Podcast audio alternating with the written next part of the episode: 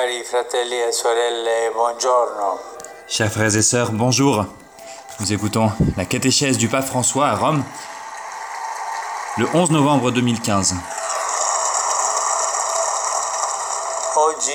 Aujourd'hui, nous allons réfléchir sur une cala- qualité caractéristique de la vie de famille que l'on apprend dès les premières années de la vie, la convivialité, c'est-à-dire l'attitude,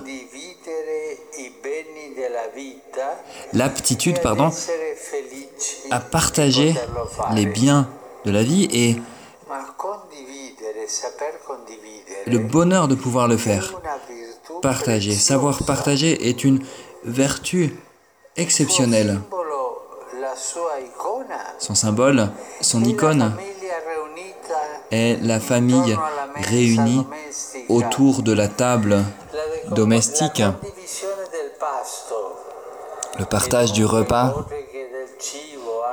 et donc pas seulement des aliments, mais aussi des affections, des récits, des événements. Et ce partage est une expérience fondamentale. Quand il y a une fête, un anniversaire, un anniversaire de mariage, on se retrouve à table, dans certaines cultures. On le fait même en cas de deuil, pour être proche de celui qui est dans la douleur à cause de la perte d'un, d'un être cher. La convivialité est un thermomètre certain pour mesurer la santé des rapports.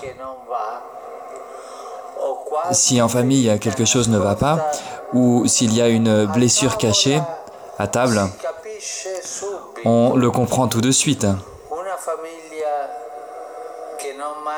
Une famille qui ne se réunit jamais pour un repas, ou une famille où à table on ne parle pas, mais on ne fait que regarder la télévision ou le téléphone portable, c'est une famille qui a peu d'une famille.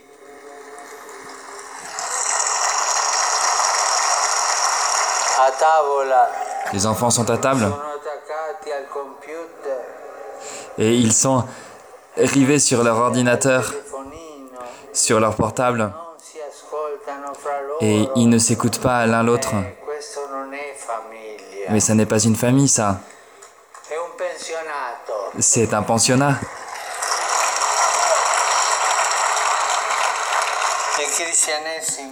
Le christianisme a une vocation spéciale à la convivialité. Tous le savent. Le Seigneur Jésus enseignait volontiers à table. Et il expliquait aussi le royaume de Dieu comme un repas festif. C'est aussi à table que Jésus a remis aux apôtres son testament spirituel. Il l'a fait à la dernière scène. C'est là qu'il a accompli le geste du mémorial et de son sacrifice, le signe d'un amour vrai et durable. C'est dans cette perspective que nous pouvons bien dire que la famille est aussi à la maison quand elle se retrouve à la messe, parce que l'Eucharistie l'ouvre à la convivialité et à la grâce d'une convivialité universelle, de l'amour de Dieu pour le monde. Quand elle participe à l'Eucharistie, la famille est purifiée de la tentation de se renfermer sur elle-même et affermie dans l'amour et la fidélité. Elle peut aller jusqu'au bout de sa propre fraternité selon le cœur du Christ. Et en ce temps qui est le nôtre, marqué par tant de fermeture, trop de murs. La convivialité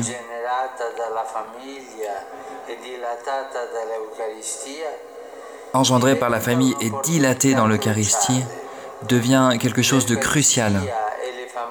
L'Eucharistie et les familles qui en sont nourries peuvent vaincre les fermetures et construire des ponts d'accueil et de charité. Oui, l'Eucharistie est une église de famille capable de restituer à la communauté le levain de la convivialité et de l'hospitalité réciproque. C'est une école d'accueil humain qui n'a pas de limite. Il y a des petits, des orphelins, des enfants sans défense, des gens abandonnés, désespérés, mais pour qui la convivialité eucharistique des familles va être une nourriture, un accueil, un refuge. La mémoire des vertus familiales nous aide à comprendre nous-mêmes, avons connu et nous connaissons encore les miracles qui peuvent arriver quand une mère regarde avec attention les enfants des autres en plus de, de ses propres enfants.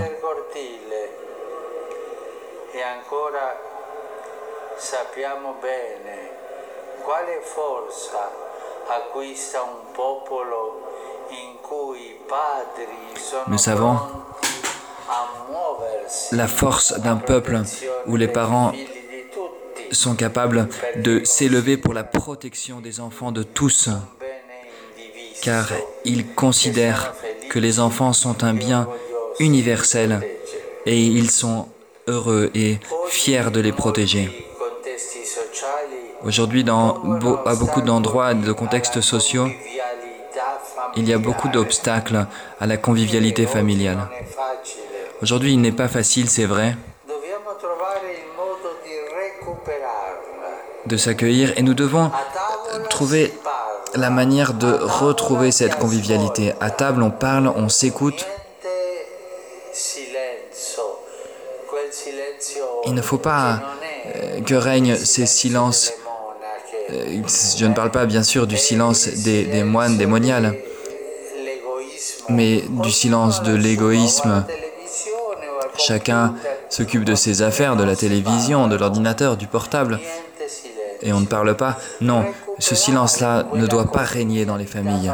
Il nous faut retrouver la convivialité familiale en l'adaptant bien sûr au temps actuel. Il nous semble parfois que la convivialité est devenue quelque chose que l'on peut acheter, que l'on peut vendre, mais elle est autre chose. Elle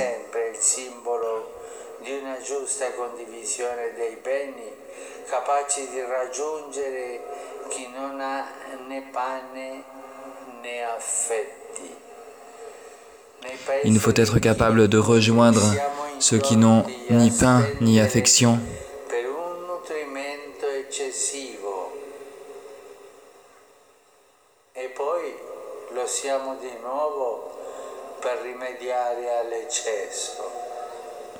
Dans certains pays, on n'est pas sensible aux besoins des autres parce qu'on a trop de nourriture. Et après, il nous faut vaincre même ces excès. Quand il n'y a pas de convivialité, il y a de l'égoïsme. Chacun ne pense qu'à soi-même.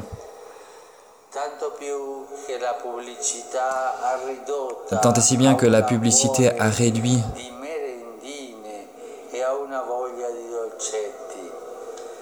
la convivialité à un amour de petites friandises,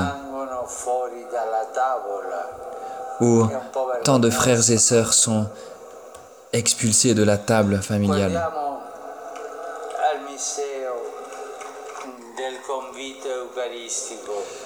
Tournons-nous vers le mystère du repas eucharistique. Le Seigneur partage son corps et verse son sang pour tous. Rien ne peut résister à ce sacrifice de communion.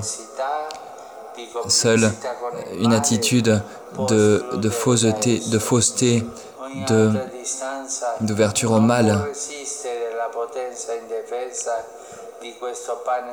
Mais sinon, rien ne peut résister à la puissance de ce pain livré, de ce sang versé, l'alliance vivante et vitale des familles chrétiennes qui précède, qui soutient, qui embrasse le dynamisme de son hospitalité, les peines, les joies quotidiennes. Tout cela œuvre avec le sacrifice eucharistique et renouvelle avec sa force qui sauve. La famille chrétienne montrera ainsi l'amplitude de son horizon, qui est l'horizon de l'Église mère, mère de tous les hommes, de tous ceux qui sont abandonnés, exclus, dans tous les peuples. Prions. Prions pour que cette convivialité familiale puisse grandir, mûrir dans le temps de grâce au long du Jubilé de la Miséricorde qui commence bientôt. Merci.